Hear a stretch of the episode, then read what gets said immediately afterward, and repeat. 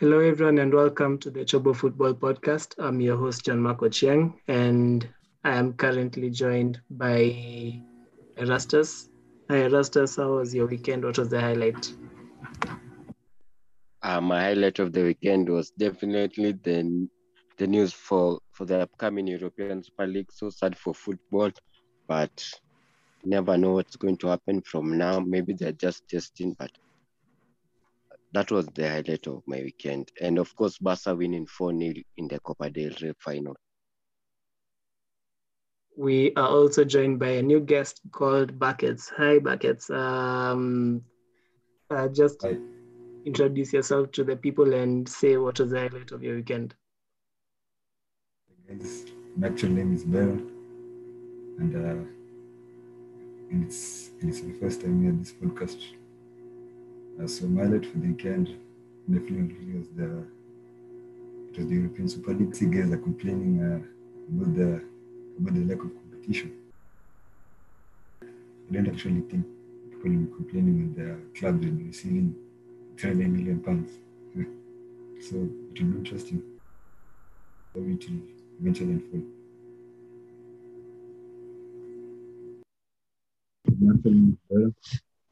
Liverpool this podcast. So my highlight for the weekend definitely was the the announcement of the European Super League. It's interesting. Uh, it, looks interesting considering the amount of money that this club is getting. I know guys are complaining, but I'm not sure if they'll be having the same sentiments after the clubs get that 300 million pounds. And we're also joined by the usual Mark Kinyanjui. Hi, Mark. How was your weekend? Uh, hi guys, it's good to be back. Um, of course, uh, it's been a really interesting weekend. Uh, my highlight of the weekend, definitely, other than this news about the European Super League and Jose Mourinho getting sacked, was of course um, Frenkie De Jong's performance against Barcelona. I, I, mean, for Barcelona in the Copa del Rey final, um, I think he was really immense and he showed how good he can be, especially when making late runs into the box and getting to goal scoring position. So um, he was my highlight of the weekend.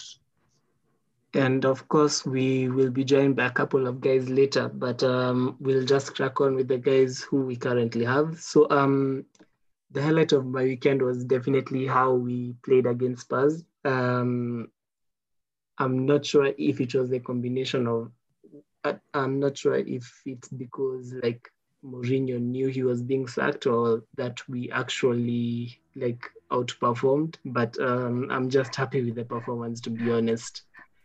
So um, we will go straight into the topic of discussion, which we are supposed to have today. Um, on Sunday, or was it Monday? Uh, news came out ab- about the European Super League.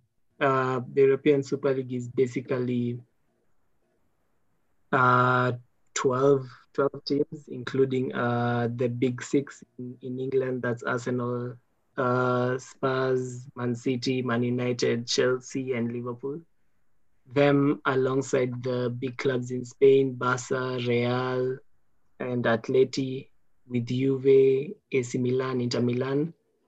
Um, those clubs they're setting up their own league, which um, which is supposed to be a replacement for the Champions League uh, with the reforms they're, they're about to make in 2024. So now the, the European Super League will, it has 12, 12 founding clubs with three more uh, anticipated. So the, the 15 uh, founding clubs will govern the entire tournament, and five other teams will have to qualify each season. So I guess it's probably going to be the league title winners of like five leagues or yeah, first and second in one league. Let's say if Germany and France are not there. Oh, and um, Bayern and Dortmund are in there, mostly because the fans own 50 I think it's 50% plus one or 51% Yeah. of the club. 50% plus one. Um, I think it's I think clubs are the ones with 49% of the control, if I'm not wrong. Um, I, I, I, I, I'm not sure, but what I do know is that the fans actually have a, a, a large say because they are allowed to to stake their um, their their shares into the club. That means when it comes to making significant um, decisions like these ones, uh, with regards to changes in in like these changes that we are witnessing this week, I think um, they're the ones who are who are voting against the idea of joining the European Super League. That's why um, they are not available. Um, I'm not sure if it's 51, if it's 50 plus one or it's 51%, but from what I've been reading, I think it's 51%, if I'm not wrong. Okay, so um, the proposed format of the tournament, um, the teams will be placed into two groups of 10. So it will basically be like um, the MLS, I think. Is it the, the, uh, the MLS, the NBA? So like they have the Eastern Conference and the Western Conference. So like teams will play each other home and away in their groups, followed by a knockout stage which will probably be from the quarterfinals. So I think it's um, probably the top four. Then an, another four teams will have a playoff. So um, all games will be played in midweek and the competition will run from August till May. They're planning for it to start um, this, this August actually.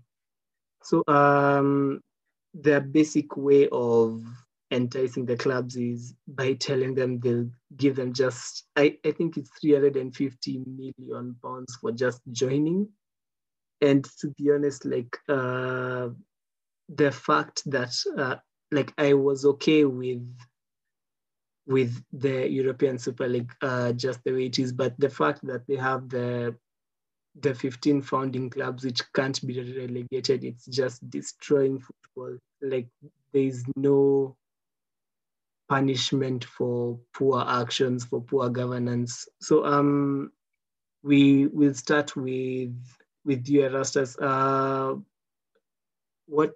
Why do do you think we should be against the the European Super League, especially from the perspective of a Man United fan?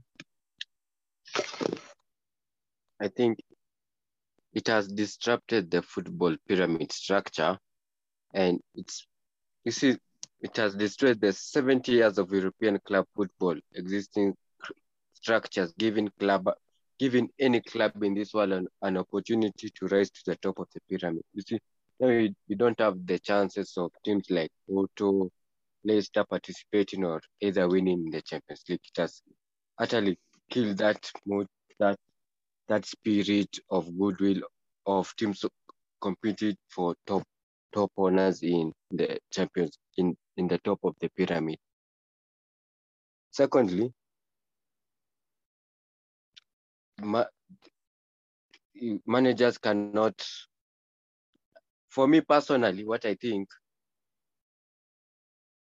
the the next step is now is going to be now there will be changes in how football will be will be played because they they started saying that it, there will be it will be like basketball there will be quarters every time can call off there will be changes there will be big changes. And uh, I think most people will definitely disagree with those that that will be coming up. When they mention the the details those those are the only things I can say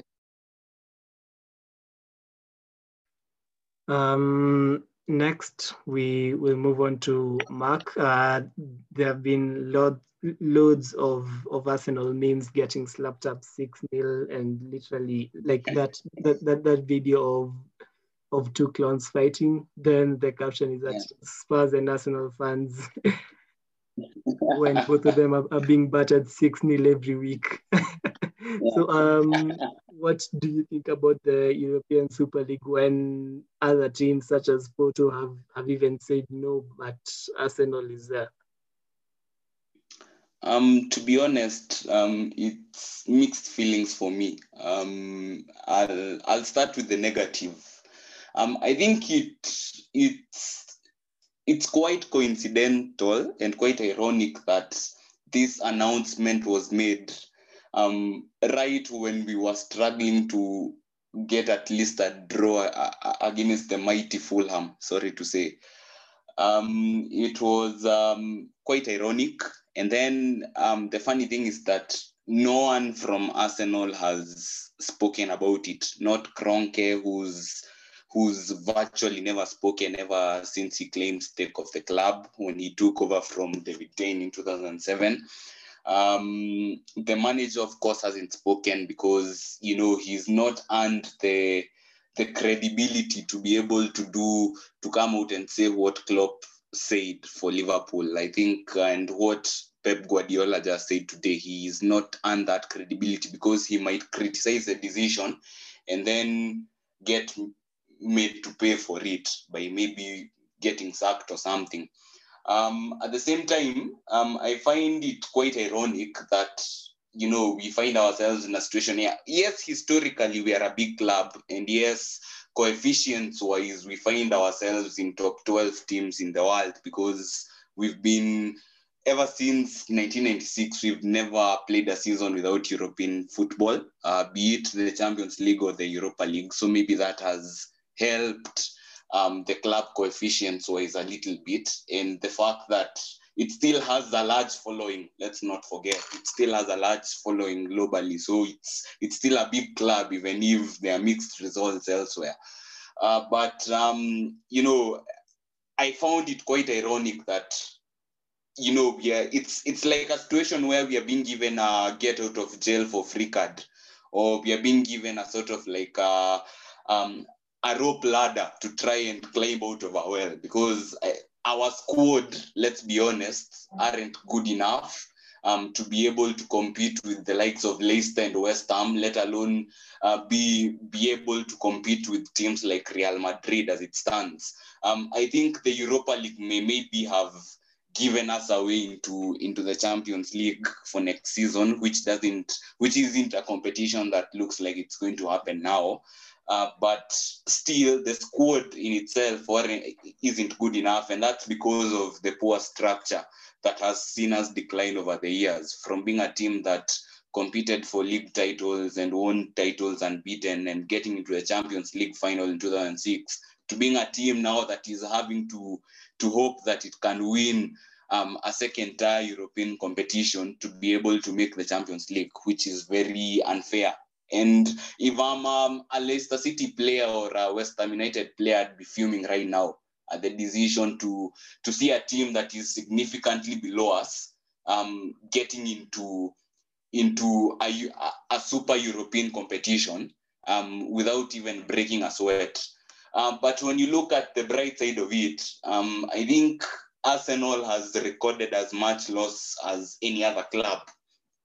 Um, I think we've we've lost over 150 million pounds. Um, that is ever since the coronavirus pandemic happened, uh, because the Emirates Stadium, um, in as much as every team is earning um, good TV income, uh, because times have changed nowadays, and that's why Spurs didn't struggle when they moved into the stadium, unlike us, is still our main source of revenue. For every game that fans aren't able to attend, we lose upwards of 3.5 to 4 million pounds every match day. Um, the same can be said about Manchester United, who rely very heavily on stadium income um, because their stadium is a seven, I think a 72,000 seater approximately, if I'm not wrong, and it's always filled to the brim every time. So, um, and that's why they weren't able to to rack up enough money to sign someone like Jadon Sancho for 120 million pounds. So I think um, that's why these Americans and these owners signed up for the league without hesitation uh, because they knew that that they'd get significantly more money just for participating. They're earning 350 million pounds, and um, depending on the progress they make um, up until the final of the competition, they'd be earning an extra 250 um, million pounds. That means um, a team that wins that competition will be racking in 500 million pounds. So you can you can see why every team jumped ship at the opportunity. And I don't think there is any team in the world that will turn down such a huge paycheck, in my opinion. So um, that's what I've I've concluded so far from the whole talk. And um, for you, Buckets, you really seemed to have a positive light on the European Super League. But um, what? Okay, so um, Phil, what do you think about the smaller clubs, which probably won't get uh, the TV revenue from playing against the bigger clubs? In as much as I sympathize with the situation at the moment of the potential loss of the money they used to get I think the Premier League has to start realizing that those six clubs which have all of a sudden been pulled have moved away, bring a lot of the revenue into the Premier League. So, and uh, in as much as um, they're important, especially for the clubs that have won many trophies like Man United and Liverpool, they also have to realize that it's not it, it doesn't cost the same amount to run Burnley as it does to run Man United. It doesn't cost the same to run West Ham as it does to run to run Chelsea or Arsenal or Man City or any other of these big clubs with the wages that the wage structures that they command or the number of players they'd like to attract. It does take a lot of money, and the fact that um, let me give an example. Man United um, I've always viewed it as, as, the fact that after Sir Alex Ferguson left, there was that like the I call it like the Ferguson tax, where players are still attracted to Man United because of the fact that they won so much with Ferguson. Mm. But after a few a few more a few more manager years passed by and managers didn't bring in the trophies that they were known for. So that's Alex Ferguson tax started becoming monetary, meaning Man United started overspending for players that they needed. So now, now that that monetary tax is starting to weigh down as viewed by when they had they couldn't weren't able to pay cough up the money for Sancho. So big clubs need big revenues. And if the small clubs don't acknowledge and they start being, I'll call it petty, I, I'll call it petty for the simple reason that they have to realize that they they do not command the same popularity. So they can't just be almost like childlike and also start throwing tantrums and saying, "Oh, um, we don't need them in this setup. We don't need them in the Premier League." So, in as much as I sympathize with the situation, they cannot just throw away the money that they desperately need to run the clubs. But um, don't you think like the the bigger clubs will rest their better players for the Premier League? Like let's say th- they're playing on Wednesday against Liverpool. Like let's say Man United on Wednesday they're playing against Liverpool. Uh, Saturday it's against let's say Newcastle. Then on Tuesday it's against Real Madrid. Like, uh, would you even watch the Newcastle game? Who playing? Huh? I I would. Why not? Yeah. Um, and and the thing is, fans have to realize for them to support the clubs, they'll have to do the same too be, uh, be it because first of all, if teams are resting the better players for the Super League, won't it technically make it more competitive? Wouldn't we have more games like uh, Man City, Leicester, Man City Leeds, or Leicester, Man City? Um, I'll pick Man City Leeds because Man City rested the better players and were thrashed. Okay, they were beaten, not thrashed. Thrashed is a strong word, but they were beaten. So wouldn't the Premier League be more competitive because better players are not playing? Uh, last, this is a question to you guys. What do you guys think? Um, Abu, could you repeat that question? Um, because I, I was just thinking of something. better players Mhm. will be requested for the Super League. So in this case, you'll have second string squads for the or the for the Premier- Premier League. Yeah. So let's take, uh, for example, Man City have a very deep squad. Uh, so does Yeah. Chelsea to an extent. Yeah. So would you Yeah. say those Man City technically is the best club according to this year, season's performance, but they were beaten by Leeds because they've um, brought in a second addressed their key players. Yes. So wouldn't it be more competitive and more appealing for better for the second string squads to face Newcastle, to face Burnley, when Burnley can actually have a chance of not losing 5 0 every time against Man City? Or for a game not to have a 70 30 possession every time Steve Bruce shows up at a big six stadium. You get? Yeah. Um, I think I get what you're you're, you're saying. Um, I think it it would um, make these clubs um, earn more confidence and be able to take the game to these so-called big sides. Um, like you mentioned, um, Leeds were able to beat Man City because, in as much as Man City was still um, quite good on the day, they rested key, key players like Ruben Dias and and on and on and on. And that's why um these players that came in that hadn't played in a while, like Nathan Ake, couldn't cope with their pace, and that's why they got beaten. I think it would increase that um that competitiveness about the league, and that means these players will be much fresher because they aren't um sort of like um having to sort of like um you know become jaded and leggy because they're not playing these big games. And these big teams have to like prepare for to to face a Man City, to face a Bayern I mean sorry to face an AC Milan to face a Barcelona to face a Real Madrid on a more um, weekly basis. Uh, but at the same time um, I think people in terms of revenues I don't think people would would want to watch these games a lot uh, because people will will find out that these teams are resting their big players. And let's be honest, the average fan um, wants to watch football because he wants to to see a big player performing. Um, like now, for example, a lot of fans are now go- going to watch, let's say, Manchester United, um, because they want to see Pogba and, and Bruno in action. Uh, but you'd find out that when they're playing a second string side, maybe in the Europa League, like maybe last season when they were facing Astana, you'd find out that in as much as these fans um, are, are following the team and that team has a, a large following, not a lot of people would want to see, to watch these teams because um, these players that are coming in aren't as fancied as the starting lineup.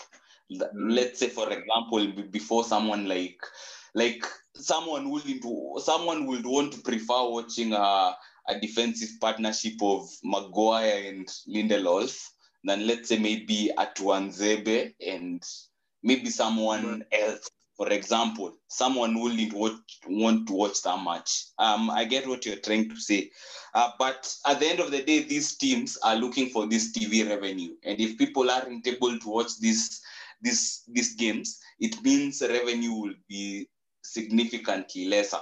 So I think it would affect the Premier League in a large, large way, and it's going to get worse, especially if if UEFA and FIFA actually, and they in conjunction with the um, English FA, the Spanish FA, and so on, actually ban these players from taking part in these other compa- competitions.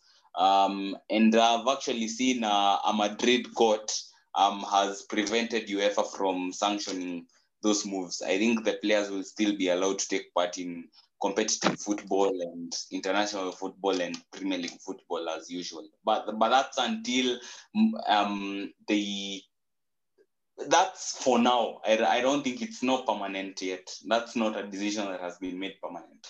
Mark, uh, and everyone else. Now, l- listen to this logic. Yeah?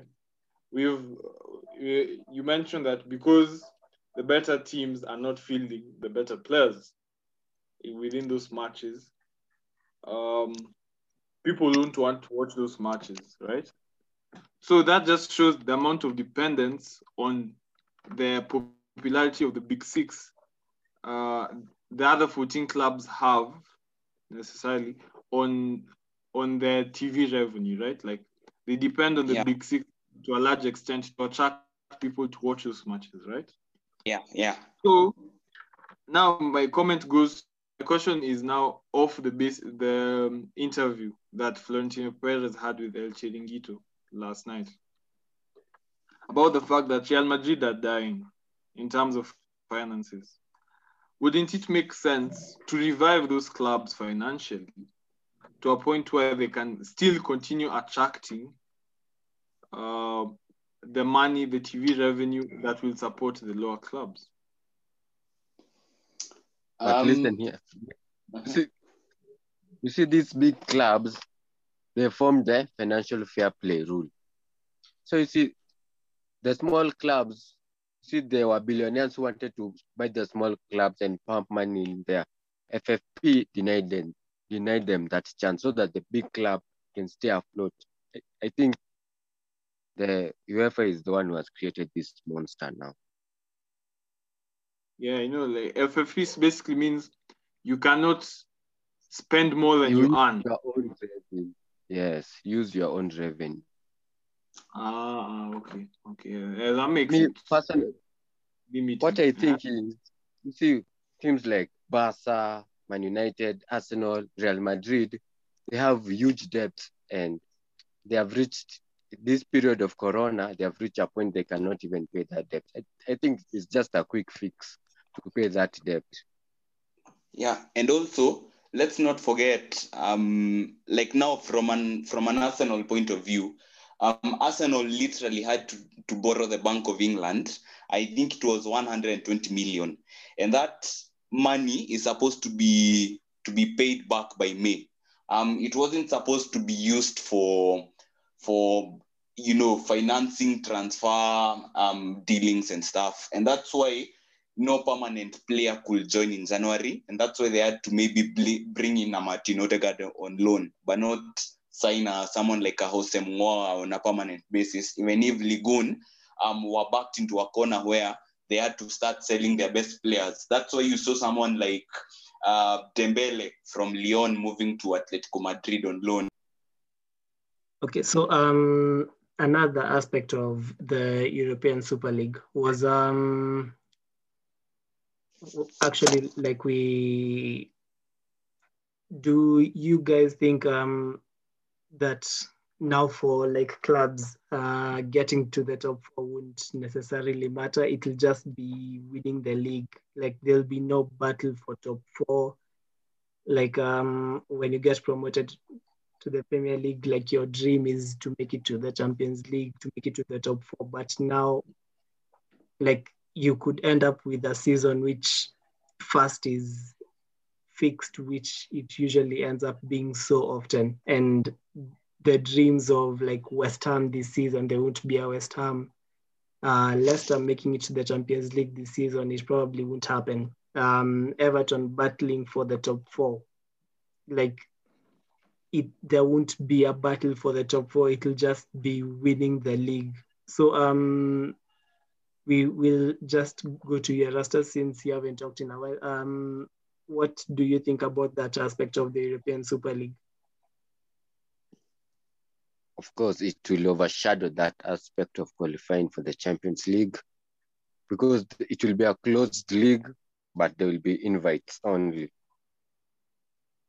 You see, invites. Maybe teams like Porto, Leicester, let's say Porto, Porto will be invited there and they accept. I think it will over, overshadow, but I still think team will, the Champions League will still be there, and the teams, some teams will still be fighting to qualify for the Champions League, even though it wouldn't be, even though it will be overshadowed by the Champions League. But what what happens? What if let's say let's say Leicester ha, has been invited to to play in the European Super League, and then they face a team like let's say Spurs, and they beat them, and then they go ahead and win it, and win it. It will it overshadow the aspect of the European Super League again, because Eh, to me, that league is not making any sense. Um, I think in terms of format, in terms of the the format is what is making everything confusing. The fact that Mm. there are there are supposed to be like 12, 12 permanent members um in the in the in the league, and the reason supposed to be a relegation for like 20 years. I thought I thought the whole point of competition was about merit. That's what made it tantalizing, and the fact that you don't have to meet these teams each and every single year. Um, I think a situation where um, you only maybe like face, let's say, a team like Bayern or Real Madrid um, once, twice, thrice, or four times um, in maybe like five to six years or something. That's what used to make the Champions League a thrill. Right now, it's not going to be a competition. It's all about raking in the money. And I think people need to have a look at Florentino Perez. They need to have a look at Agnelli. They need to have a look at um, is it is it um, Glazer? Um, I don't know if Malcolm died. The other one, um, the one Joel Glazer. yeah, Joel Glazer. Yeah, Joel Glazer. People need to have a look at Stan Kroenke. People need to have a look at Roman Abramovich. All those owners, because I don't think it's the fault of the clubs, but rather the decision made by these owners to join this European Super League. Um, right now, there is even talk about, um, but I think the the the Madrid court has has ruled against that decision by UEFA and FIFA to want to maybe like uh, ban players taking part in these competitions from taking part in other um, competitions, like let's say even international football, like the FIFA World Cup, the Euros. Um, because like right now, um, let's take a look at this from the player's perspective. There is supposed to be Euros this summer. Imagine you're someone like Luke Shaw. You've worked hard all season to try and prove your critics wrong. Um, you've worked hard to get yourself fit. You've worked hard to get your form up and get back into the England squad. And then you are told that you might not have to play another single minute for England again. You might not get to to represent England at the Euros. You might not get to represent England at the World Cup. Imagine how he'd feel after putting all his his his blood, his sweat, his everything into into working hard to get his himself back into the squad, and then he's thrown virtual pie that he can't ever participate in that competition again if he takes part in the European Super League. I think it's it's unfair on the players and it's also unfair on the fans, especially from these small teams. Um, small with all due respect in relation to like um, the the stature and the following of the club, not um, not focusing on the on the performance. Um, like let's say West Ham and Leicester, who even according to the expected um, table by game week 38, Leicester were expected to finish third and West Ham were expected to finish fourth. They were in fact expected to finish above Liverpool, above Chelsea, above Tottenham, and above Arsenal. Imagine how they'd be feeling right now. Because I've seen someone like Wesley Fofana on his on his Twitter account um absolutely livid about the situation. Um I, think it's all about the merit. I think they need to clarify because Florentino Perez was sitting there saying um, that on uh, that they'd welcome the possibility of having a, a second tier Super League, um, maybe a third tier Super League or something, so that these other clubs can maybe fight their, their way into into getting into this big league. But now that's where the problem is. This big 15 uh, here on a for at least 20 years before they are relegated. They to be the thrill? There won't be a thrill of competing because regardless of whether you finish first or last, um, you're still going to take part next season. So I think it's encouraging mediocrity, especially from an Arsenal fans' point of view, because we've witnessed a lot of mediocrity for a club of our stature and our size. We've witnessed a lot of mediocrity over the years, um, to the point that Leicester City are coming back from League Two in 2011 to winning the Premier League that was supposed to be set for us on a plate in 15 16, and yet we bottled it, bottled it in typical version against players like David Nugent and and the other players who weren't top quality with all due respect winning that league you see? So i think that's where the problem is um that situation where there isn't merit about the game anymore Uh, I hear you, Mark. Um, that merit point definitely makes sense. The fact that top clubs are held accountable to continue performing well, and if they're not, the clubs which are performing way better than them at that certain period of time are rewarded to play against Yeah. the best.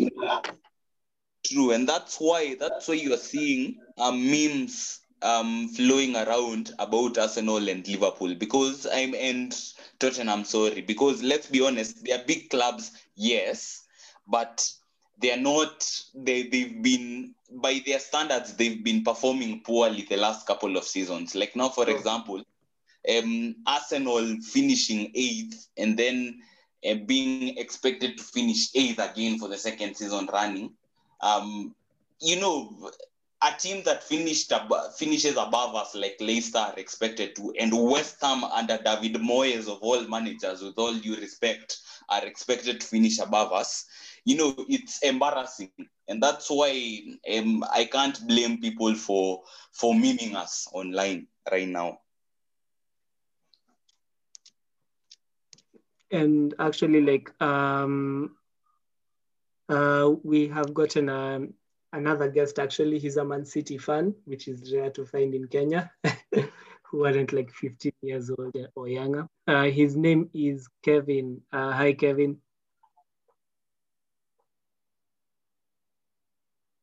Hello, hello, hello.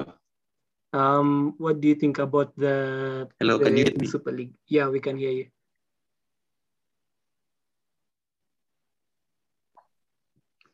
First, I'm a Chelsea fan, not a Man City fan. oh yes So my my comments on my comments on the European uh, Super League is that this is a competition that is coming up with uh, some greed in it because you find that the richest clubs in the world are now taking the center stage to ruin the football.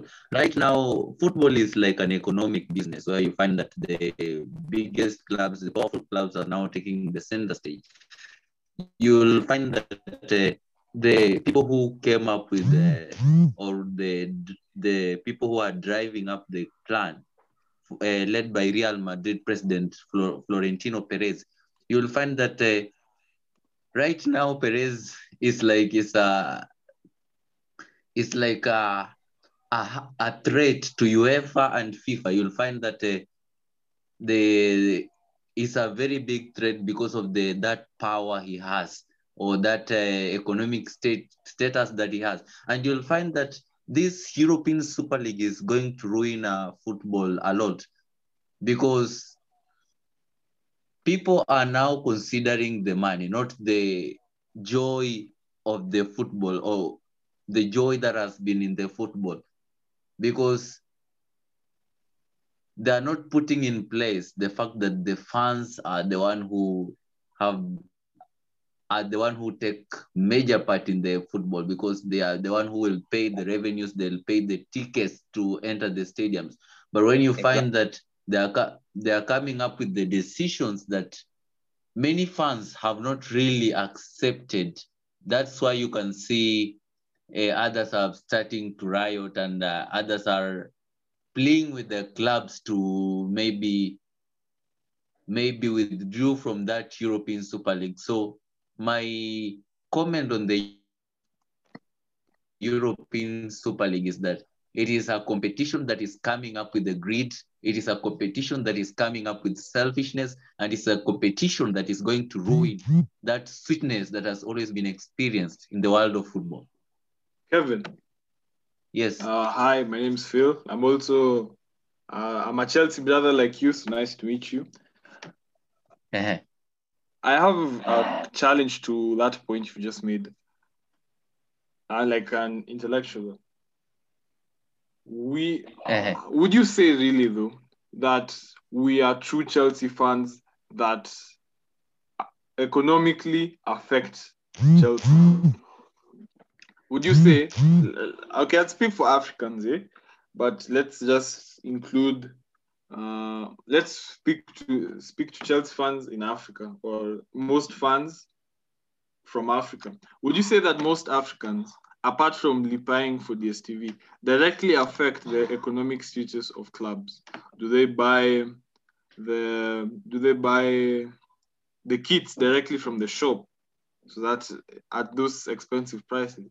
Do they sign up for the TV TV coverage, live TV coverage of that are hosted by every club, like Arsenal TV, Chelsea TV, Man United TV.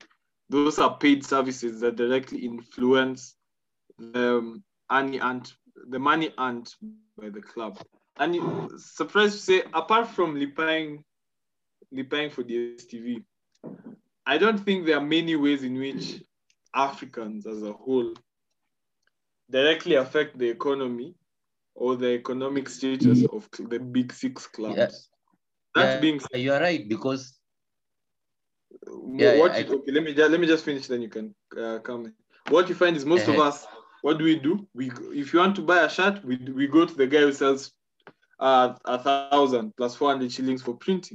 We do not uh, go to the Chelsea Chelsea store online and order for the shirt, which is more or less the same quality, but you pay five, let's say five thousand, and that's not including shipping.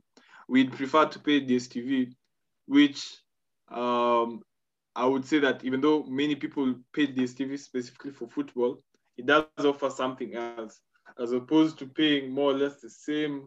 I don't know about the prices, but I assume let's say it's 20 pounds for the sake of the argument.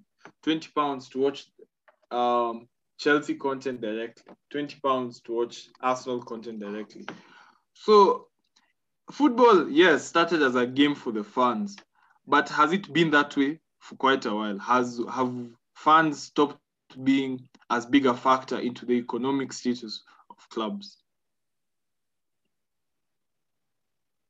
what I can say that the African uh, fans, we are like we are like passive fans because we mainly do not directly account uh, to the revenue earned by the club because you'll find that the revenue earned by the club is generated by most of the European fans who go to the field, watch the matches directly, purchase those jerseys from the from those uh, from the club.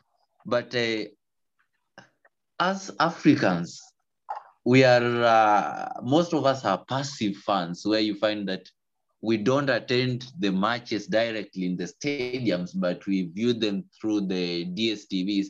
That is, and uh, I can say that. Uh, uh, Um, I think um, Kevin and Phil, I think I'll, I'll I'll tend to disagree with you guys to an extent. Um, that yes, we are passive. We are passive from that point of view of like buying shirts, um, buying, buying club merchandise. Of course, no one here um, buys um, his club merchandise directly from from the Chelsea website or the Arsenal website or United website or whatever um, we tend to go and buy from elsewhere and then we wear and then we go and support. But from that point of view of TV revenue, um, I think I'll disagree with you guys because um, Super Sport is what enables us to watch Champions League games and Premier League games, right? But Super Sport, True. um, it's, it's broadcasting rights from Canal Plus, and Canal Plus is this French uh, um, cable uh, that you know enables us to be able to like watch games. Even they also we are we are also able to watch um, Kenyan games, um, um, Afcon games from Canal Plus, and this Canal Plus is has earned rights from the Premier League to be able to broadcast its games. So I think in a way when we pay that maybe that inst- DSTV installment, we are still paying um, Canal Plus essentially. And this Canal Plus is the one that is paying the, uh, the clubs, um, the Premier League.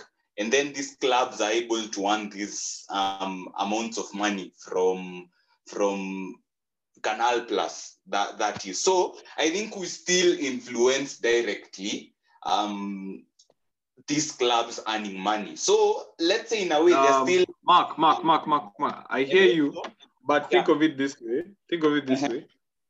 The money we pay for the STV is Mhm. it split to all 20 clubs? It's not, it doesn't go directly to the Arsenal Yeah. it's split into all 20 clubs, yes.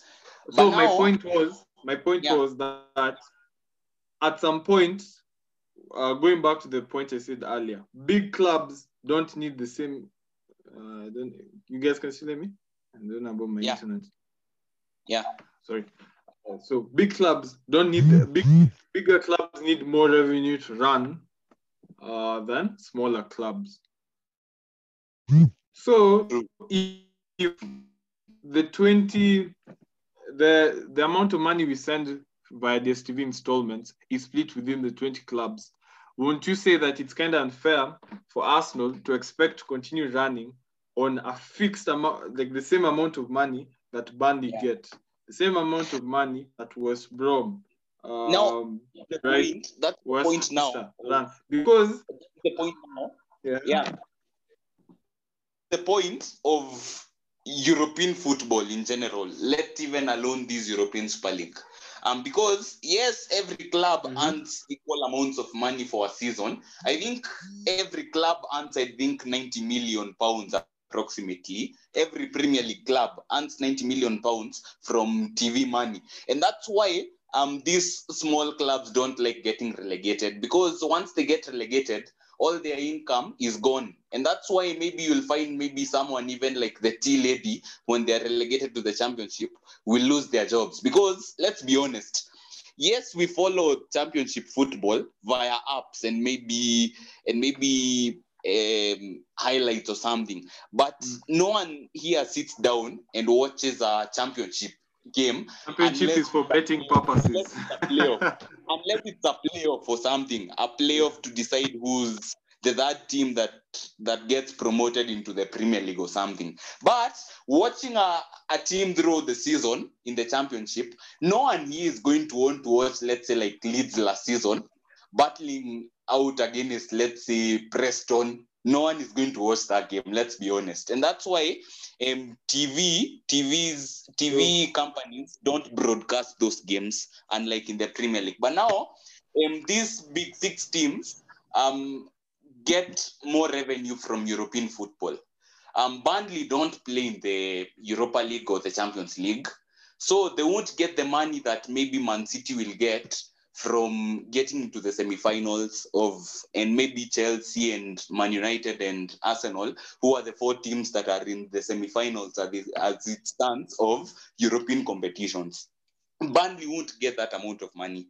Now, um, I think the idea of this European Super League is to get maybe Man United and Real Madrid facing each other off on a more regular basis. That, that, that, that game is going to attract a lot of people as compared to, let's say, a, a team between, a game between Burnley and let's say a team like Leeds. Yes, Leeds will be entertaining to watch, but the average football fan won't want to watch that game. Don't You attract what I'm saying? I think that's why they are, and I, I think that's why um they are um, other than just targeting this JP Morgan money, they're also targeting this money from these big broadcasting um companies like let's say even like I've mentioned Canal Plus that basically bro enables us to watch um football although indirectly via Supersport.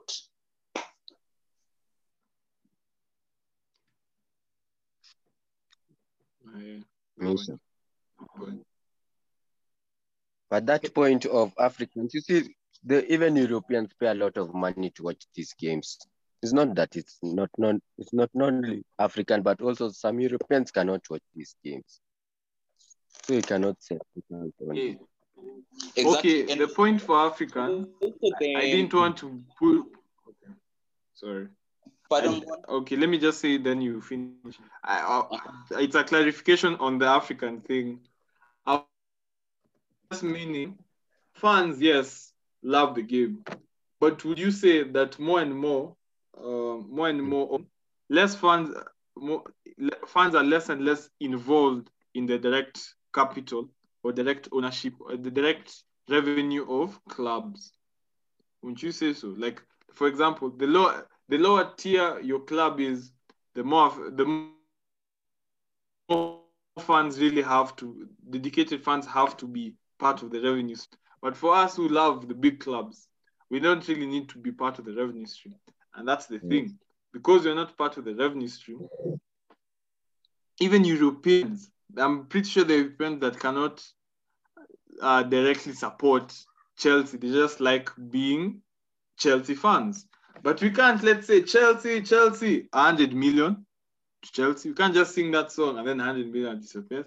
We cannot sing Arsenal and then all of a sudden they have enough money to give Obama a half a million in new contract, for example. Please don't do that, yeah. Mark. Don't. but you get my point. You get my point. Fans yeah. are less and less involved in the direct revenue of clubs. And especially with COVID, now that you mentioned the figures of Arsenal, Arsenal, if you make if you multiply 38 by 4, uh, one seven 38 by 4. 38 by 4. That's 160 billion. Yeah.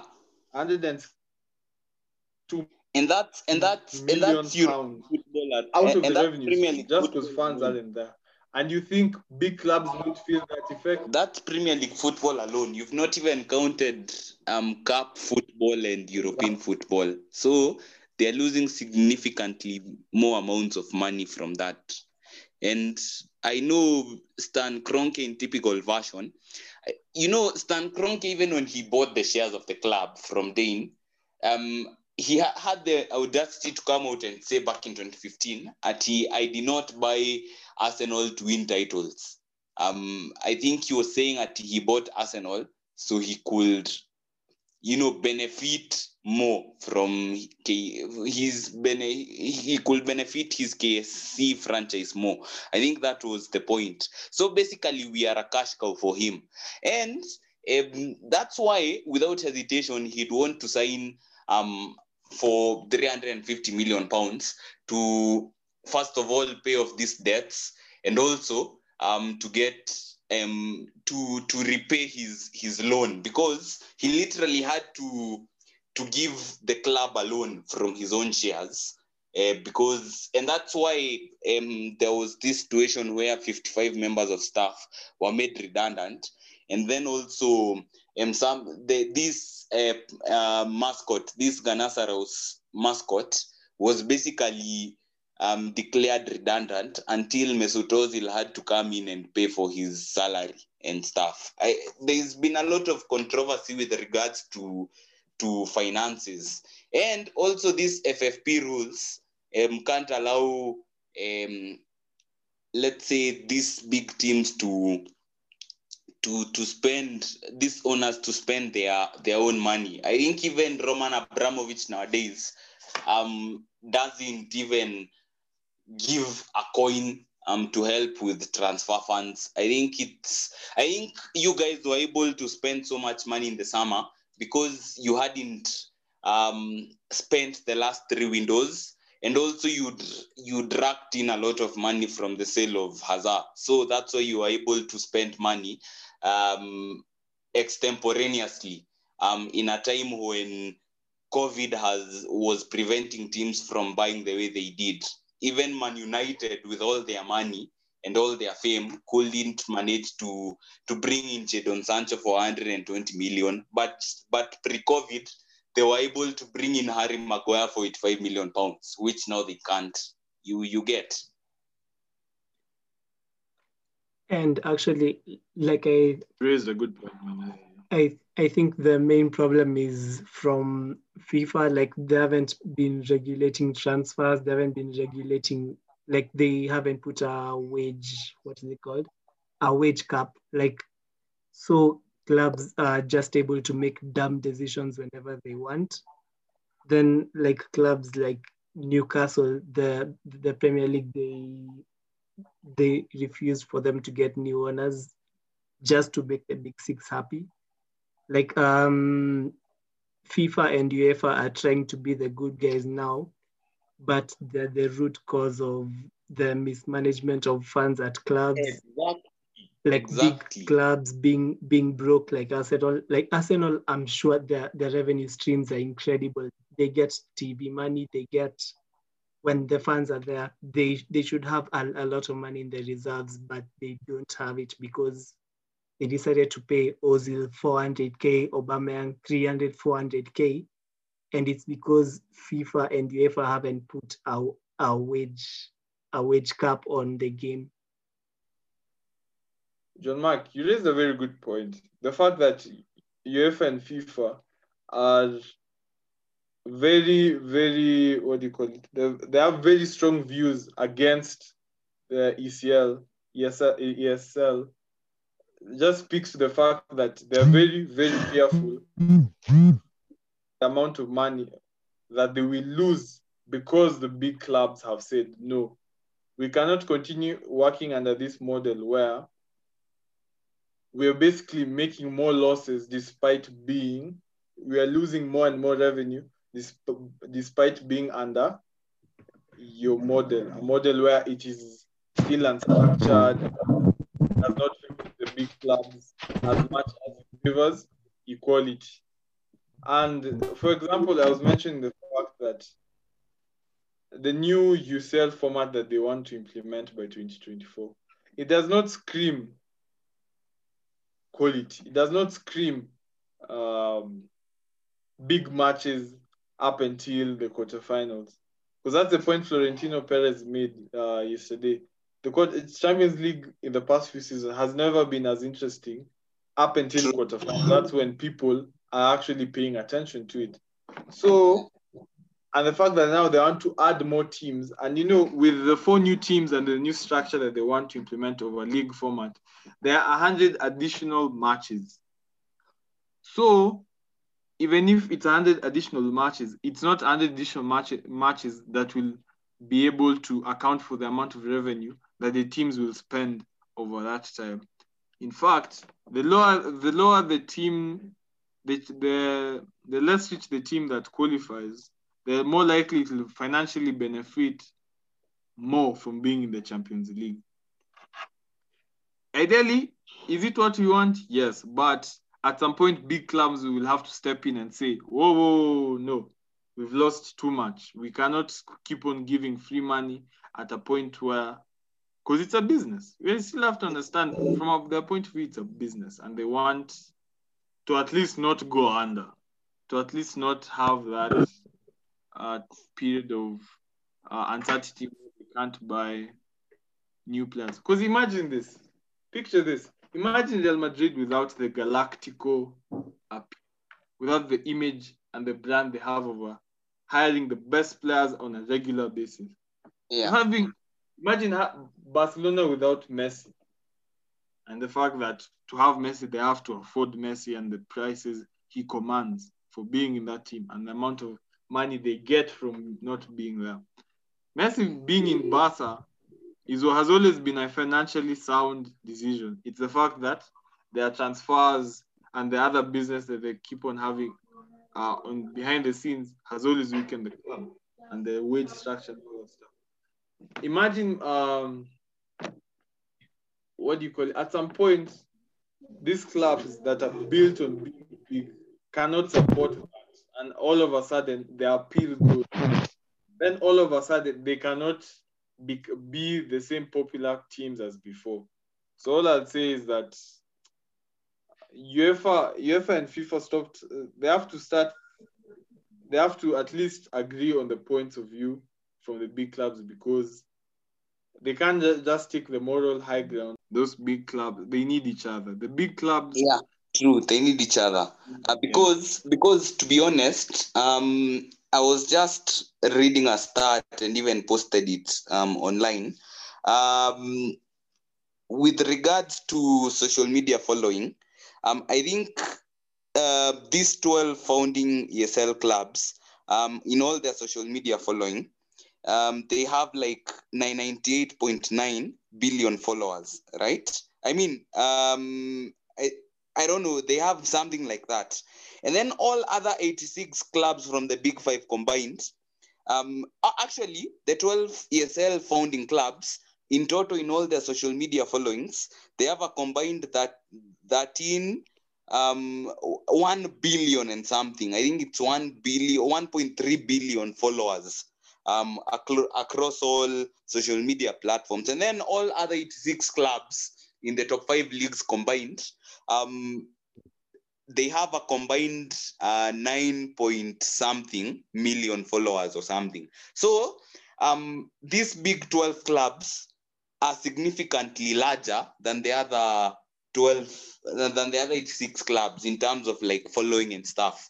So that means if you take them out of these leagues, you're basically saying um, UEFA and FIFA are basically shooting themselves in the foot because they won't be earning any money and they won't be earning any following because these these fans from these big clubs will stop watching games from those other clubs unless they are diehard football fans.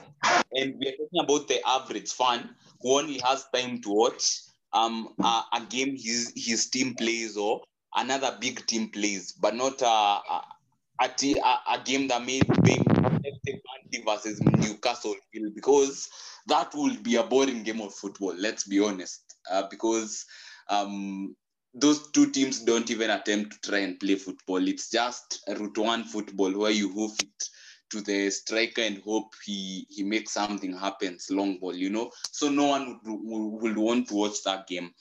Uh, so uh, I think that FIFA need to stop taking this moral high ground, um, like Phil is saying, because they're going to need these clubs. And also, if they ban players from taking part in our competitions, no one will also want to watch a Euros where, let's say, Jack Cork is pulling the strings in midfield as compared to let's say Jack Grealish or, or not even Jack Grealish um he's in a as compared to let's say maybe Mason Mount or something people would prefer to watch Mason Mount pulling strings for England in midfield rather than Jack Cork or something. You you get what I'm saying? So they they need these big teams because these big teams are the ones with the the big players. And these big players are the ones that like Messi and Ronaldo are the ones that basically end up being followed, um, especially Messi and Ronaldo.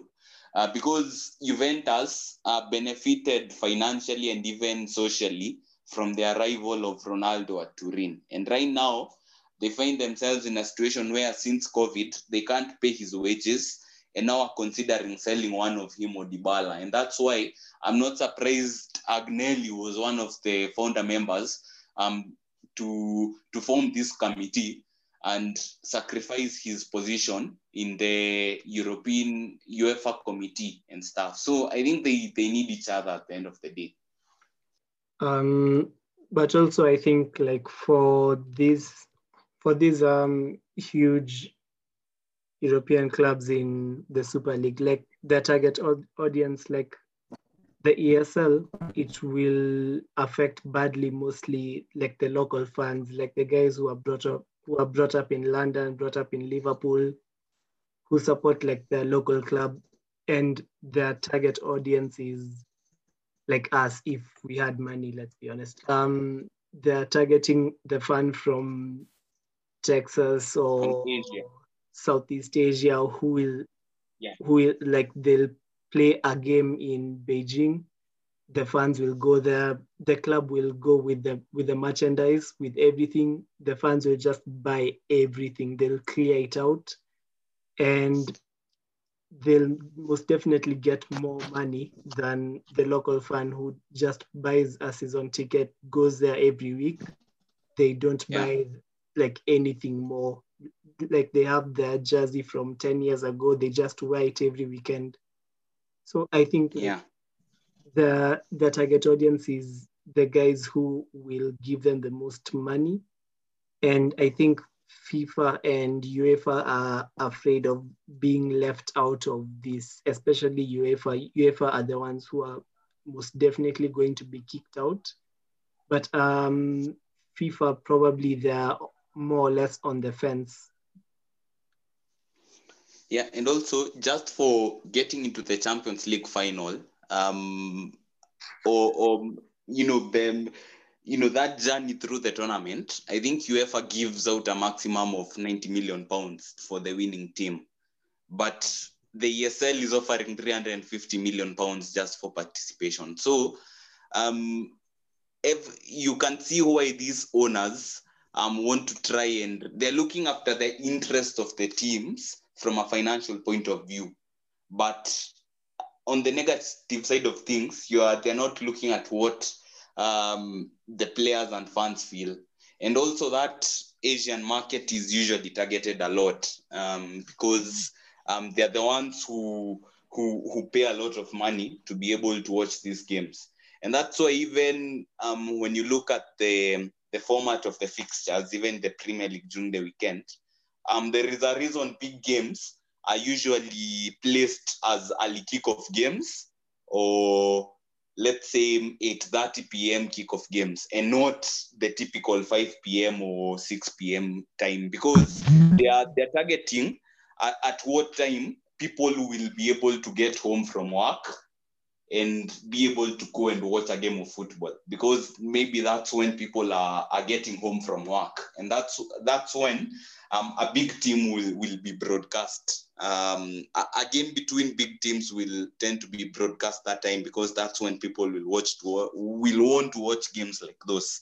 Um, like now here in kenya um, let's say a, manchester derby may be played let's say at 8.30 p.m on a Saturday night. And we all know 8.30 p.m., that's when people are getting home from work.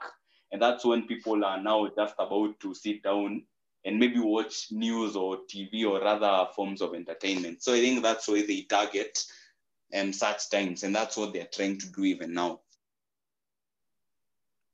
I think the fact that Africa is not a big, okay, I don't, I don't, the fact that you mentioned um, they want to target um, specifically American and Asian markets also speaks to the fact that us as Africans, uh, we are not big contributors to the revenue stream. Um, I'm not saying we are not like we are a minority, but I'm just saying it just speaks to the fact that we the, the uh, games are favored to us just because of time zone and not necessarily because we are the ideal market. You just you just have the passion for the game. Yeah. Wait, actually, I've just seen a notification um, from Dan Roan, who is a, who is a journalist from BBC Sports. Um, Chelsea, they're now preparing documentation to request withdrawing from the ESL. Like the, there are fan protests outside the stadium. So I Akates Wakateta, hey, interesting. Yeah, ah, yeah. By the time we have just seen that that notification. By the way, Chelsea are withdrawing. Chelsea to and that's according to the Athletic, by the way. Um, a notification that Chelsea are supposed to, withdraw, to withdraw because the, the fans have protested outside the stadium. But okay, let me ask you. As a, what? Okay, um, I don't know what Kevin is saying. But as a fan, wouldn't you like your club to not go under? But they aren't the going under.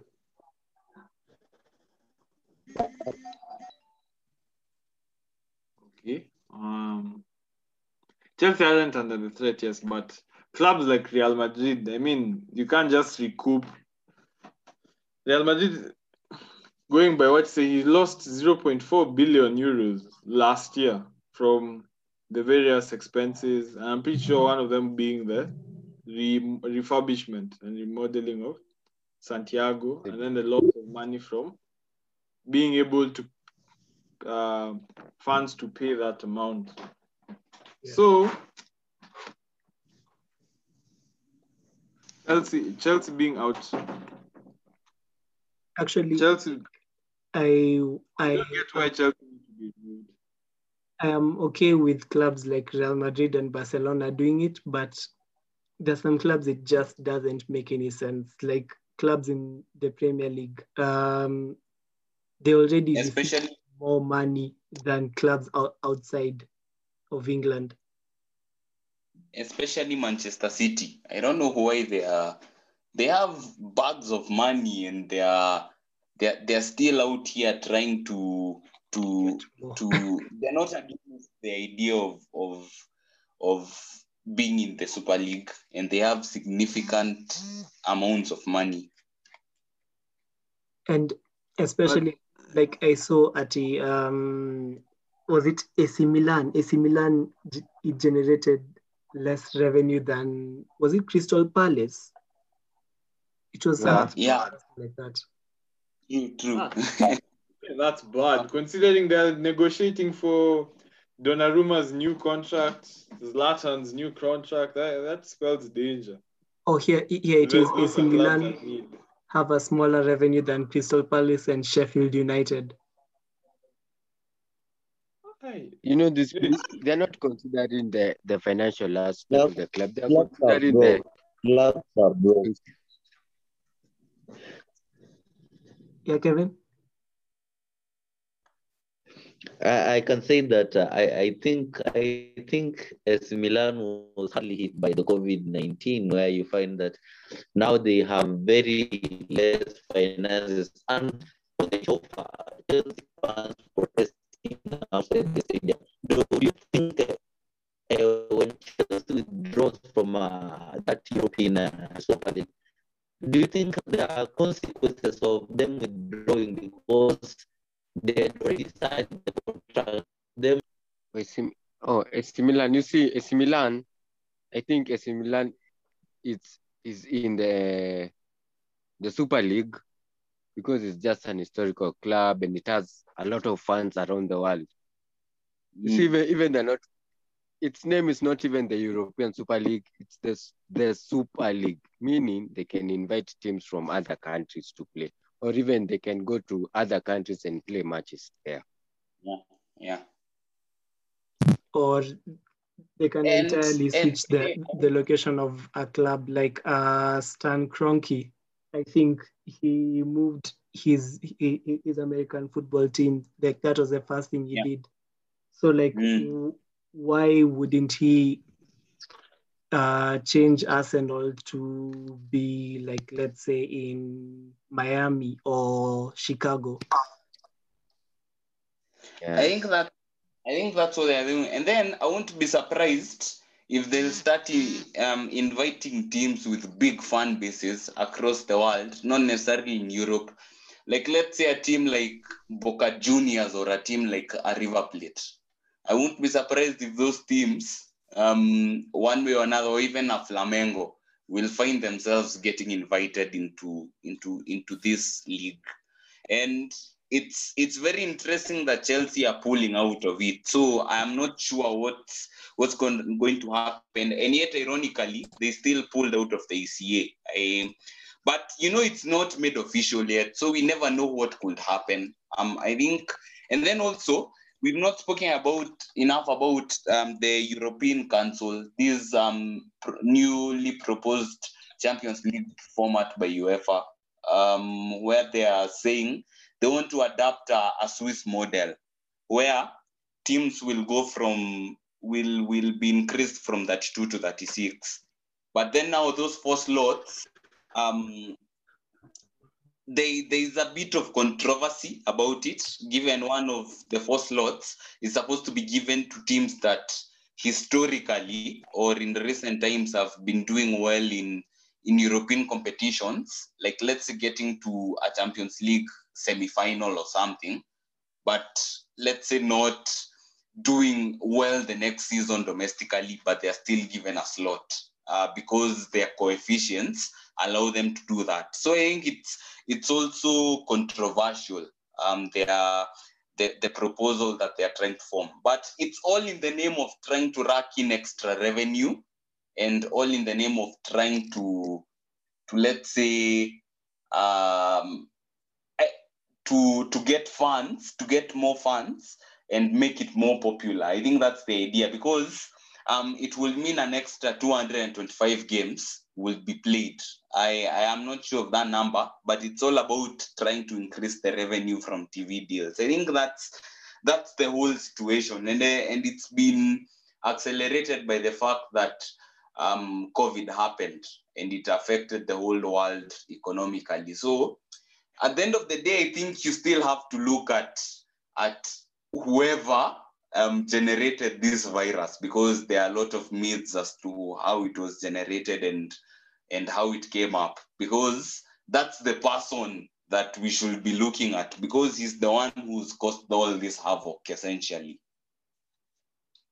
And actually, like with the new Champions League model, uh, it'll start in 2024, I think. Um, Yeah.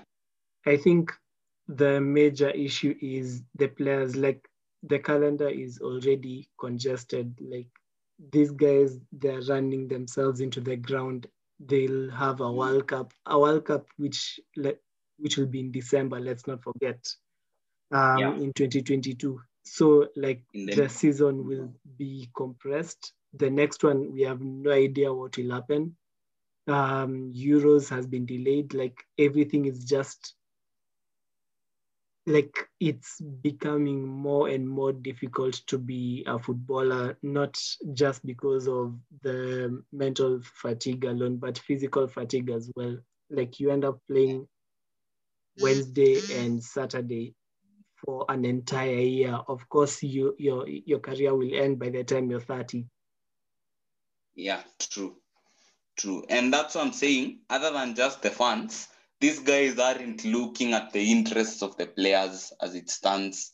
Because um yes, COVID didn't help things. Because if it weren't for COVID, Euro 2020 would have happened a long time ago. Uh, let's say something like um, uh, let's say Euro 2020 would have happened a long time ago, and something like Olympic 2020 would have happened a long time ago, and Copa America will be taking place this summer, and the AFCON will not have been postponed to January next year. It will have just been played this summer. So that means when they're done with these tournaments, they have to go back to their clubs. They have to play a whole season um, with significantly shortened holidays and significantly shortened pre-seasons. And then they have to hold a season in November and go um, set up a boot camp for the for the World Cup where you have to train a lot and then get to a, a final and win it. And then after two weeks, you're not even given a break. You have to go back and continue playing in the in Champions League games, and you have to continue playing in in Premier League games. So they're not looking at the interests of these players. And that's why players will go from retiring at the age of 37, 38 to now having to retire at the age of 34, 35, because I can tell that's now what's going to happen. Okay, so um, we I, I think that's all we have time for. Do any of you guys have anything you would like to add on? We'll start with you, Erastus. Uh, something in conclusion. Me, me, the problem is the problem that I have with the Super League. It will just kill inspiration of football. Let's say a team like Leicester beating between the you see the way Leicester won the league, it will not be there. Porto winning the Champions League, a young Ajax team rolling past the big club to reach the Champions League semis. These are the inspiring story, stories we'll, we'll miss out on. That's my only big issue with the, the Super League. Uh, Phil? The most important thing over the next few days regarding this uh, topic, the current the current issue, is the fact that we need more clarity. Because this confusion that we all have as to, oh, what about uh, what will happen to the clubs that are currently in Champions League? What will happen to future Champions League competitions? Will they run? All that stuff needs to be cleared out because the major fear is lack of revenue on both sides and uh, for the fans the fact that we don't have those inspiring stories that Erastus has mentioned so it'd be important that we get more and more clarity as to whether whether or not ES, ESL is here to save football or forever ruin it. Hata Man City are reported, Man City will soon follow Chelsea and announce their intention to withdraw from the Super League. Yeah, even Atletico Madrid are now um, leaving the Super League. So I think I think Yeah. it's sparked a lot of negative reaction. It sparked a lot of negative reaction. Even Florentino Perez now coming out and saying that he's saying right now, and I quote that I know it's it's it's um, this conversation has sparked a lot of negative reaction, but we must remain strong.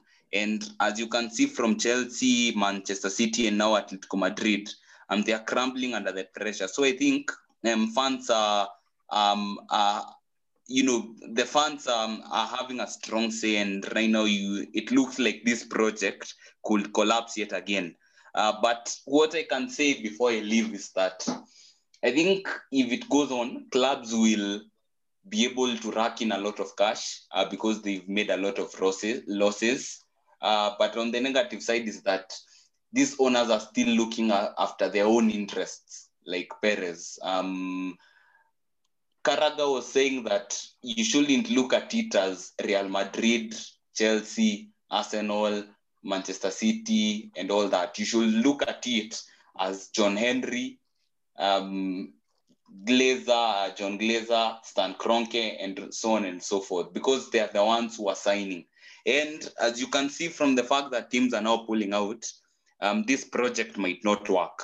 And that's all I can say. So it's all a matter of time. We have to wait and see what's going to happen.